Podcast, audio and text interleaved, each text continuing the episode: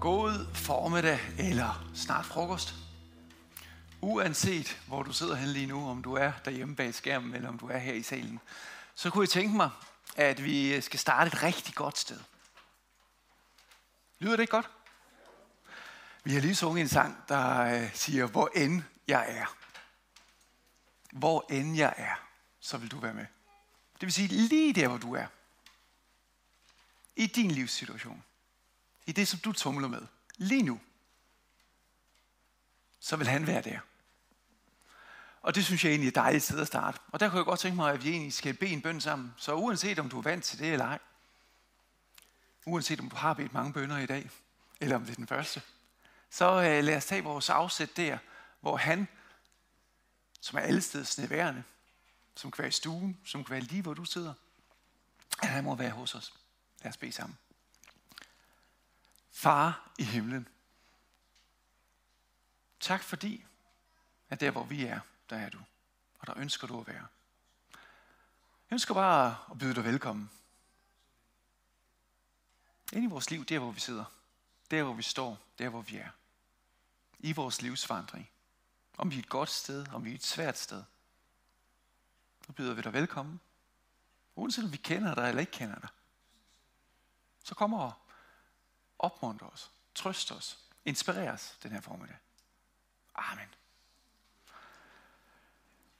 Jeg hedder øh, Torsten Konrad, og øh, jeg har i de år, hvor jeg har været øh, præst tidligere end 23 år af slagsen, og i den tid, hvor jeg øh, læste teologi, blev jeg meget optaget af lige præcis det emne, som vi skal snakke om i dag.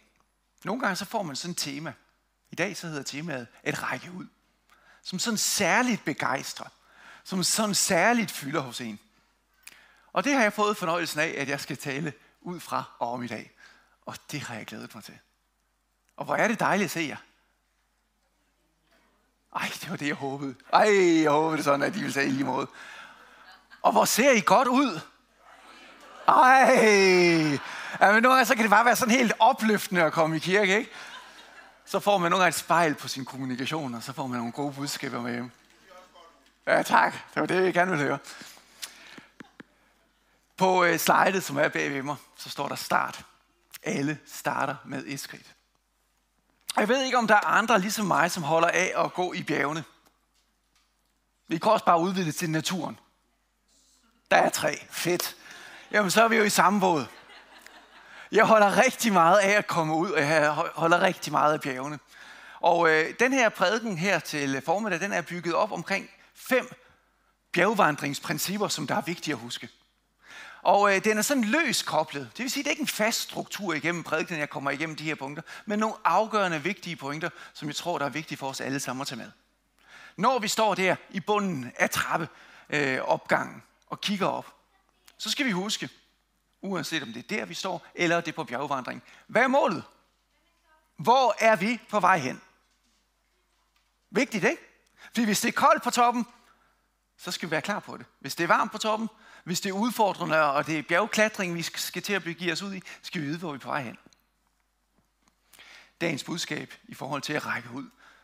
Vi bliver nødt til at kende, hvad er de grundlæggende mål egentlig for kirken og vores identitet. Så princip nummer et. Vi skal vide, hvad målet er.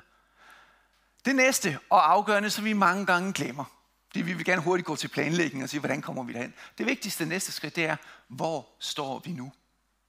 Hvorfra tager vi det næste skridt? Hvor er du henne? Hvor er dine omgivelser henne? Det skal vi kigge lidt på. Vær lidt nysgerrig på. Fordi det er vigtigt, hvorfra vi tager det næste skridt. Så skal vi selv pakke rygsækken når vi skal på bjergvandring. Fordi du kan ikke komme og skylde skylden på nogen andre. Så hvorfor i alverden har du lagt det der ned i min rygsæk? Eller hvorfor har du glemt at lægge det her ned? Når vi står med et strabasser, og det bliver regnvejr, eller du er sulten, eller alt muligt andet, så skal du vide, hvad der er i den rygsæk. Du skal selv have pakket den. Du skal vide, hvad du har med dig på din bjergvandring. Vi skal vide, hvad vi har med os i rygsækken, når vi begiver os ud på den her vandring i forhold til at række ud.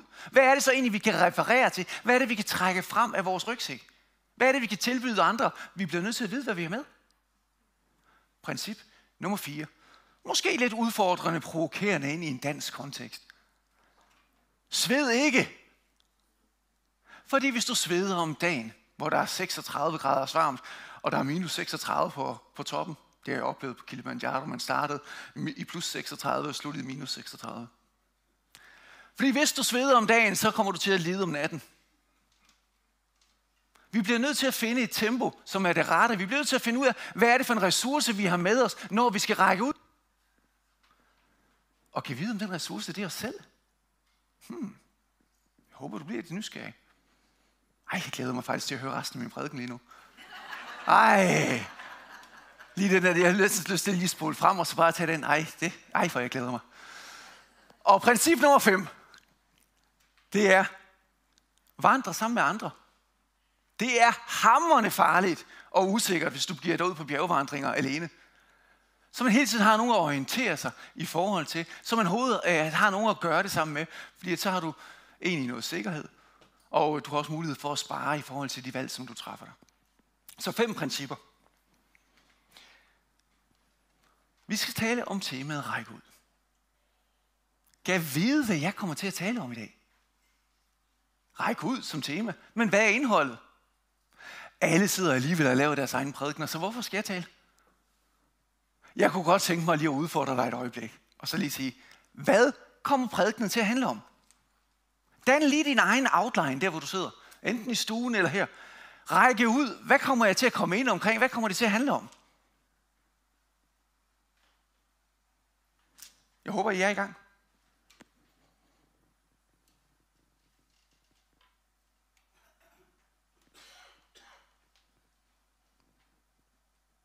Nu har du dannet dig et lille billede af, hvad den her prædiken kommer til at handle om. Så får vi se, om den matcher med det, som jeg havde tænkt mig. Men mange gange er det godt at gøre sig en, en, øh, nogle tanker i forhold til det her. At række ud. Alt starter med et skridt, og hvorfra tager vi det første skridt? Det første skridt, som vi egentlig kommer til at tage os her i dag, det handler om, at vi skal forstå, hvad er formålet overhovedet med os, med kirken. Forstår vi det? Missio Deo. Den, som er sendt. Guds mission. Hvad er Guds mission med os, med hans kirke? Det må være et grundlæggende spørgsmål at få svar på. Hvad er det helt grundlæggende, hvis vi skærer det hele væk?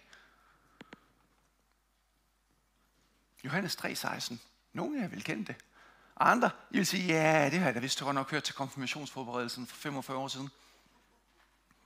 Min opfordring den her formiddag er også, at uanset hvem du er, hvor du sidder, at man støver Bibelen af, åbner den, interesserer sig nysgerrigt, fordi den her bog, den har noget helt særligt, også i 2021. Uanset hvem vi er. Så opfordringen til egentlig at så ikke bare lytte, placere hjernen et sted og sige, præsten han har nok altid ret i det, han siger, nej, nej, nej, nej, nej, jeg kan godt finde på at lægge nogle lumpskeder ind. Eller også bare ubevidst komme til at sige noget, der er noget vores. Fordi jeg er bare menneske. Det jeg gerne vil have, det er, at du får den her bog frem, og så undersøger tingene for dig selv. Forholder dig til det, tager det til dig. Og det er uanset, hvem du er. For således elskede Gud verden, at han gav sin enborne det eneste. Den eneste søn, han havde. For at en hver, en hver, som tror på ham, ikke skal fortabes, men have det liv. Det her, det er DNA'en. Det her, det er formålet med Guds komme. Det er målet, som vi har, som vi orienterer os imod. At enhver, enhver, som tror på ham, ikke skal fortabes. Hold da fast det her, det er gode nyheder. For Gud sendte ikke sin søn, eller de skulle ikke fortabes, de skulle have evigt liv, men Gud sendte ikke sin søn til verden for at dømme verden, men for at verden skal frelses ved ham.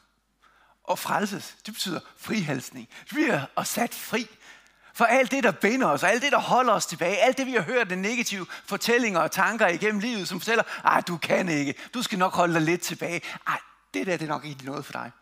Frihalsning, det betyder, at vi bliver sat fri, at vi kan leve vores liv fuldt ud, og vores potentiale fuldt ud.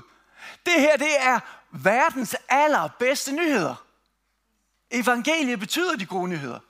Vores mission, målet vi kigger efter på vores vandring, det er at connecte til den her mission. Verdens frelse, min frelse, min frihalsning, at jeg bliver sat i frihed. Og vi bliver nødt til at forstå det grundlæggende DNA og blive grebet, ikke bare i vores hoveder og hjerner i forhold til at forstå, at det er det budskab, men at vi bliver grebet i vores hjerte. At vi rent faktisk forstår, hvad det betyder at være elsket. Hvor frisættende det er at være elsket fuldt ud, helt og deles, som vi er, med muligheden for at kunne være. Tænk, hvis vi aldrig oplever at være elsket, og suge det til os, og blive frie. Det er her, at vi får lov at mærke budskabet, og ikke bare forstå budskabet. Det er her, at vi bliver tændt også af det, at vi kan ikke lade det bare være for os selv. Vi bliver nødt til at komme med et gensvar, også på den kærlighed. Det største bud i loven, i Matteus evangeliet, kapitel 22, der læser vi, da farisæerne hørte, at nogle af de her religiøse mennesker, der kæmpede for, at alle lovene skulle overholdes. At Jesus havde lukket munden på sadokærerne, var en anden gruppe religiøse ledere, samledes de, og en af dem, en lovkyndig, spurgte ham for at sætte ham på prøve, og det gjorde de, de rigtig ofte, forsøgte at sætte ham på prøve. Mester, hvad er det største bud i loven? Han sagde til ham, du skal elske Herren, din Gud, af hele dit hjerte, hele din sjæl og hele din sind. Det er rimelig meget, ikke? Det er faktisk rimelig meget. Det vil sige, med alt, hvad vi overhovedet har, er vores respons tilbage på de budskab, vi lige har hørt. At vi elskede helt og del, så det kostede ham hans eget liv. Og nu er opfordringen til os, at vi skal elske ham fuldt ud med alt, hvad vi har tilbage. Fuldt ud. Det er mere end bare det meste, ikke? Jeg synes, det er lidt vildt. Det er det største og det første bud. Men der er et andet, som så lige med det. Du skal elske din næste som dig selv. På de to bud hviler hele loven og profeterne. Du skal elske din næste som dig selv. Elsker du dig selv? Elsker du dig selv, som Gud han elsker dig? Fordi det er vanvittigt, så meget han elsker dig. Så når du ser dig selv i spejlet, kan du så se Guds kærlighed til dig. Er du overbærende, som han er overbærende? Er du tilgivende, som han er tilgivende over for dig? Elsker du dig selv og det skaberværk, som er helt vidunderligt? Elsker du den store næse? Jeg skulle lige nogle år til i teenageårene, og man tænkte, den er godt nok stor, og den bare bliver ved med at vokse. Hold da fast, det bare fylder spejlet mere og mere. Ej, hvor er det en gave med den næse, var. Tak for dit skaberværk, Gud. Ser vi os selv, som Gud han har skabt os? Griber vi det? Fanger vi det? Elsker vi os selv? For dermed kan vi også elske vores næste. For Gud han elskede os og gav os det bud, at vi skulle elske vores næste. Vi kan ikke holde det for os selv. Så griber vi ikke målet. Så fanger vi det ikke. Lige nu så er vi ved at finde ud af, hvor vi står hen, fordi det er grundvolden for alt, hvad vi egentlig tror på, for at vi kan komme i mål med det der missionen og målet for vores vandring. Det vil sige, at det her er sådan en metodisk løsning på at elske folk, som er omkring os, hvor vi laver en analyse af problemer, som er i vores samfund eller hos vores nabo, og så siger vi, hvilke problem er det, du har, hvad er det problem, samfundet har, og så kan vi gå ud og så løse det. Så begynder vi at gøre det som tiltag. Eller er det sådan en identitetsmæssig løsning, hvor vi egentlig grundlæggende med alt, hvad vi er i vores DNA, forstår, hvad missionen er, som Gud har kaldet os til. Så bliver det vores identitet. Så bliver det ikke handlinger og aktiviteter. Så missionen, det er ikke bare et program. Mission er ikke et eller andet, vi bare øh, udsender missionærer til, og så skal de sørge for den del af kirkens arbejde som mission. Mission er ikke det, der foregår en eller anden torsdag aften ud fra en eller anden bygning. Men identiteten, som vi egentlig alle bærer med os, 24-7, 365 dage om året, i alt hvad vi laver, fordi det bliver vores identitet, at vi er elsket fuldt ud. Derfor elsker vi fuldt ud. Derfor kan vi ikke holde det for os selv, men i alle omgivelserne, vi er. Ikke søndag formiddag, hvor vi bare deler gode gaver ud til hinanden. Men der, hvor vi er på arbejde, hvor tingene de er frustrerede. Det er der, at vi elsker. Det er der, at vi deler den her kærlighed ud.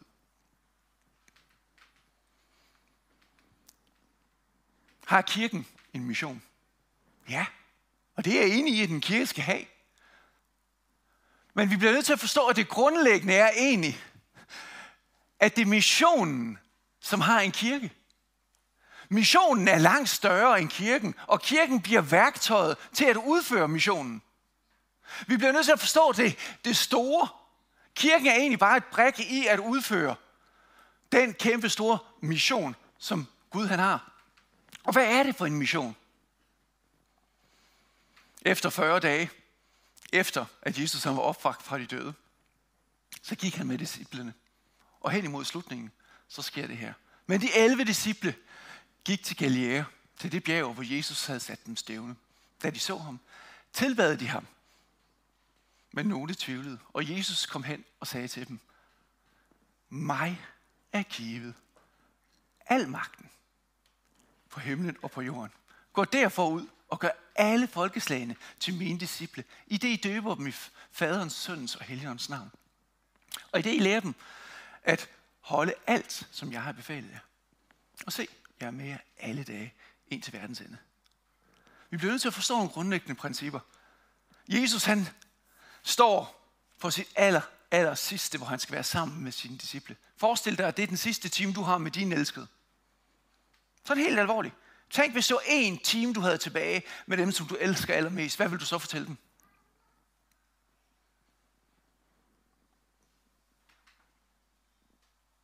Der er ro på, der er styr på det. Meget er givet al magten i himlen og på jorden. Det kan godt være, at I har set, at jeg er blevet korsfæstet, og det kan godt være, at der er trængselstider, og at I er upopulære. Men mig er givet al magten i himlen og på jorden. Al magten. Det bliver nødt til at være det afsæt, vi har for at forstå budskabet række ud, fordi hvad er det, vi har at komme med? Al magten. Og så sagde jeg, at det er ikke kirken, der har en, en mission, men missionen har en kirke. Fordi kirken får opgaven her til at sige, tag det her og lev det ud. Tag det og før det videre. Gør alle folkeslag til mine disciple. Og ikke som noget mekanisk, men som noget, som der er livsgivende og identitetsprægende. Fordi det her, vores identitet, den kommer til at være anderledes. Vi kommer til at ligne Jesus. Vi kommer til at forstå kærligheden, leve kærligheden, dele kærligheden.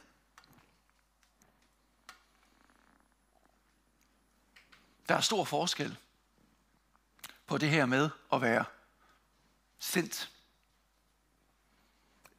og det at sende. Ofte i kirkehistorien har vi tændt missionærerne ud for at lave et eller andet så sender vi. Men vi skal forstå, at vi er sendt af Gud. Ligesom Missio Deo var hans opgave. Han var sendt til med et formål om at gøre en forskel i verden. Så er du og jeg sendt. Er der forskel på at række ud og, eller at være udrækt? Fordi hvis det handler om at række ud, så kan man jo til, måske til at handle om os. Og hvad jeg kan give, og hvad jeg kan præstere. Hvad har jeg med i ryggen, som jeg kan give videre til dig? Men her handler det egentlig om, at det stærke, det er, der er en, der udrækker mig. Der er en, der jeg hænger sammen med, som siger, du er udrækt. Og der, hvor at du rører, der hænger du sammen med mig. Mig er givet al magten i himlen og på jorden. Det er det, jeg holder fast i. Det er ikke, hvad jeg selv kan præstere, og at jeg og mine egne ressourcer og sved ikke. Men det handler om, at jeg ved, hvem jeg hænger fast med. Fordi der er ressourcen uudtømmelig. Der kan alle mirakler ske, for jeg har ingen mirakler i mig selv. Jeg kan ikke føde den øh, sultne, eller give ro til den, som der er urolig. Fred til den, som der har ufred. Men den, som jeg hænger sammen med, kan gøre det. Så jeg rækker ikke bare ud, men jeg er udrækt. Jeg er sendt til at gøre en forskel. Han udrækker mig som den udstrakte hånd, som hans forlængede arm til at gøre en forskel. Det er, hvor jeg er. Og hvem er det, vi skal være noget for?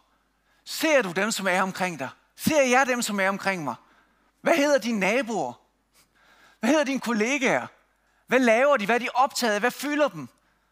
Kommer vi ofte med svar på spørgsmål, som folk aldrig har stillet? Kommer vi med ydelser, som folk aldrig har bedt om? Kommer vi med hjælp, som folk siger, det er slet ikke det, jeg har behov for. Jeg elsker sådan en round table evangelism, som var opstarten i Indien hos nogle af de her øh, gamle missionærer, som tog til Indien, og så sagde de, vi inviterer alle de religiøse ledere i hele området til at komme og fortælle os om, hvad der er vigtigt for dem. Så kunne man sidde en hel dag, 10 og 12 timer, og egentlig høre, hvad fylder hos dig? Hvad er vigtigt for dig? Hvorfor er troen vigtig? Hvad er det, der er svært for dig? Hvad er det, der fylder i hverdagen? Og en hel dag, og nogle gange flere dage, så sad de og lyttede.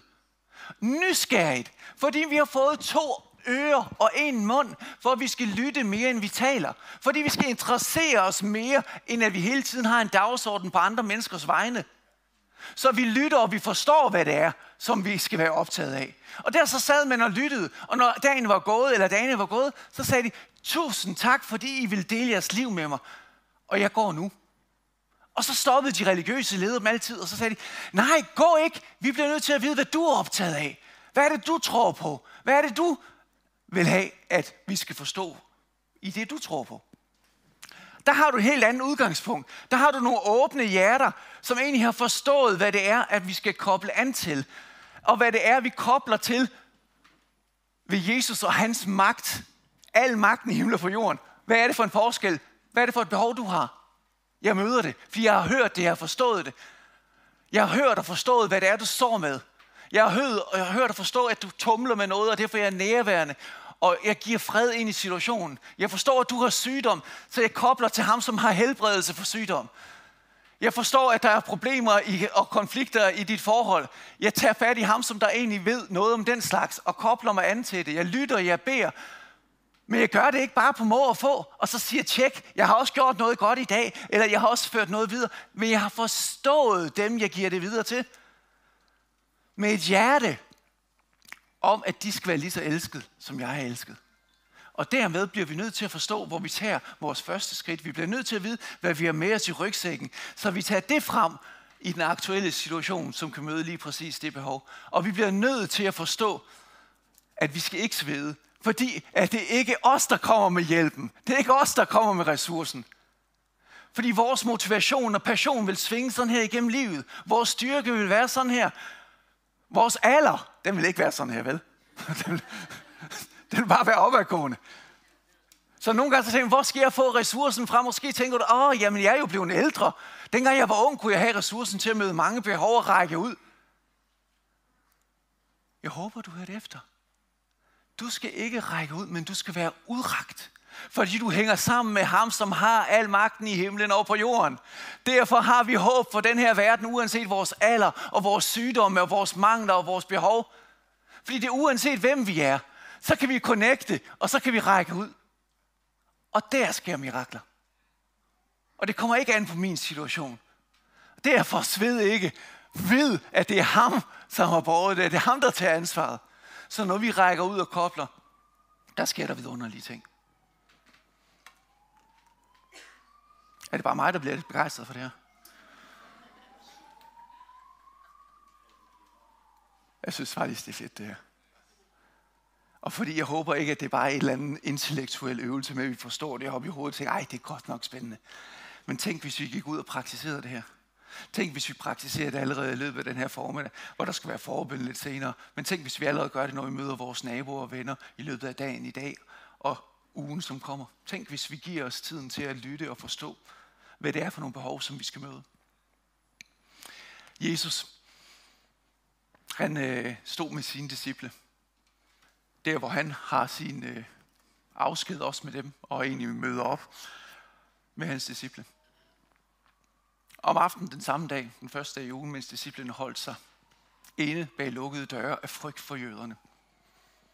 Gør vi det nogle gange? Holder os inden for dørene i frygt for dem, som er derude. Jeg ved ikke, om I nogle gange lægger mærke til det der sprog. Os og dem. Udadvendte arrangementer. Dem, som er derude. Nogle gange kan det også blive det der, vi rækker ud.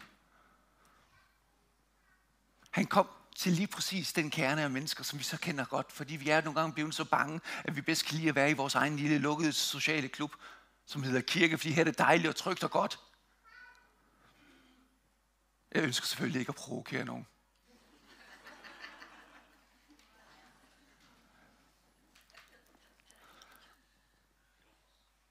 Ej, man må ikke lyve, vel? Nej. Men jeg ønsker, at vi skal få fange den længsel og den passion, som Jesus han har. Hvor han siger, han mødte dem bag lukkede døre, og han mødte dem der. Han sagde, ved du hvad, jeg ved godt, at I er bange. Jeg ved godt, at I er frygtsomme. Jeg ved godt, det er svært det her. Jeg ved godt, at der er folk, som vil ringagte jer og håne jer og alt muligt andet. Jeg ved godt, hvad det er for en situation, I er i. Og så kommer han og siger, fred være med jer. Fred være med dig. Fred være med dig, som sidder derhjemme, og dig, som sidder her. Fred være med jer. Få lige suge den til en gang. Så uanset om vi lykkes i det her tidligere, eller om vi mislykkes, om vi har haft det svært med det, så er en fred være med jer. Hvad? Det er godt nok. Jeg ser jer. Jeg er hos jer. Da han havde sagt det til dem, viste han sine hænder og sin side. Det er mig, der har gået igennem det her for jer. Jeg har lidt for jer. Disciplerne blev glade, da de så Herren, og Jesus sagde igen til dem. Jesus sagde igen til dem. Fred være med jer. Faderen har udsendt mig. Eller som faderen har udsendt mig, sender jeg også jer. Og her begynder tingene at hænge sammen. Missio Deo. Hvad er det, at Guds mission er? Han kom til verden for at frelse enhver, som tror på ham. Hvad er vores opgave? Det samme. Jeg sender jer. Vær min udstrakte hånd og mød behovene der, hvor I er. Og peg på mig som verdens frelser. Vi kirken har ikke andre budskaber end det, vi er blevet givet. Og vi kan ikke ændre det. Vi kan ikke gøre det til vores egne. Jesus er verdens frelser. Og det budskab er det, at vi skal tage med videre. Hvad har det her konsekvenser for vores liv og vores praksis?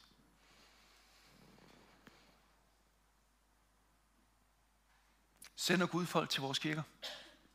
Er det det, der er vores bøn? Åh, oh, Gud, kom og så fyld vores kirker op med alle de mennesker, som har behov. Og gør det gerne i aften kl. 19, til når vi har vores dejlige udadvendte møder. Send dem til os, Gud. Og hvis ikke du sender dem, så er det din vilje, at de ikke skal komme. Jeg ønsker selvfølgelig ikke at provokere nogen. Og dog. Ønsker jeg at provokere mig selv?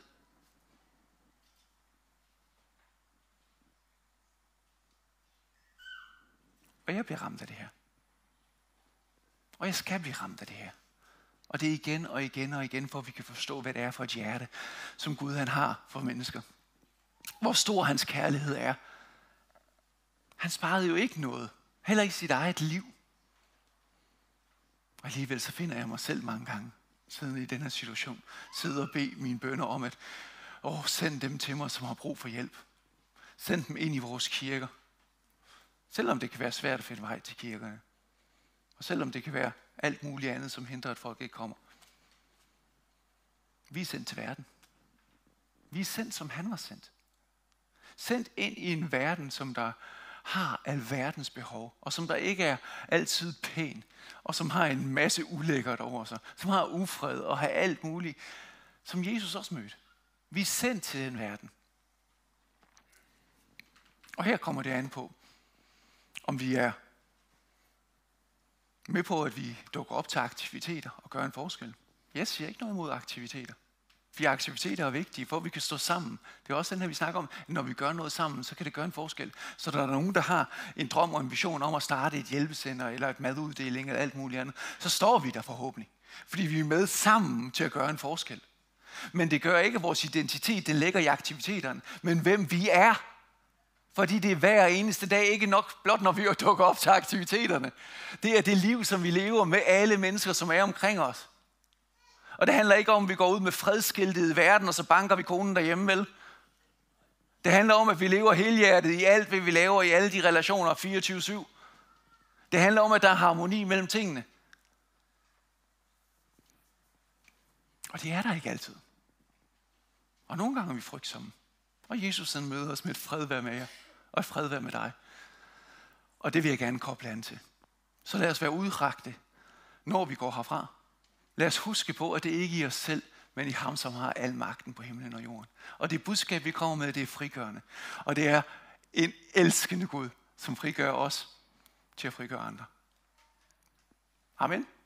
Amen, det betyder, lad det stå fast. Lad det ske. Og det er min forhåbning, også med det her budskab. Der vil være mulighed for at få forbøn herovre. Her har vi en anledning til at simpelthen koble os an på ham, som har al magten og være det udstrakte. Så velkommen til forbøn, uanset hvad behovet er. Jeg kan garantere jer for, at der er ikke nogen af de mennesker, der skal bede for jer, der har magiske evner. Men jeg kan også garantere jer for, at de vil række ud til ham, som har al magten, og så formidle det til jer. Så lad os øh, gribe det sammen, og lad os være i det. Og lad os tage den verden, som vi er i og omkring, alvorligt. Og dele verdens bedste nyheder videre. I Jesu navn. Lad os bede sammen. Far i himlen. Jeg må bare sige tak. Fordi du har frihalset mig. Hjælp mig til at blive mere og mere frihalset. Så jeg ikke er så begrænset. Så jeg ikke er så hæmmet. Hjælp mig til at dele det budskab videre om at være elsket. Fuldt ud. Helt og deles. Hjælp os til ikke at skabe vores egne rammer, men forstå, hvad din grundlæggende intention er. Så vi kobler os til dit mål, som individer og som kirke. Så vi tager afsæt der, hvor vi er med de mennesker, som er omkring os. Så tager det første skridt derfra, hvor vi kan tage det første skridt. Fordi du møder os med et fredvær med os lige der. Hjælp os til at vide, hvad vi har i vores rygsæk af rigdom og velsignelse for dig, som vi kan give videre. Hjælp os til at ikke at brænde ud, men brænde for en sag. Hjælp os til at vide, at det ikke er os, det kommer an på, men det er dig. Og hjælp os til at gøre det sammen. Og få lov at række ud og gøre en forskel for alle dem, vi er iblandt. I Jesu navn. Amen.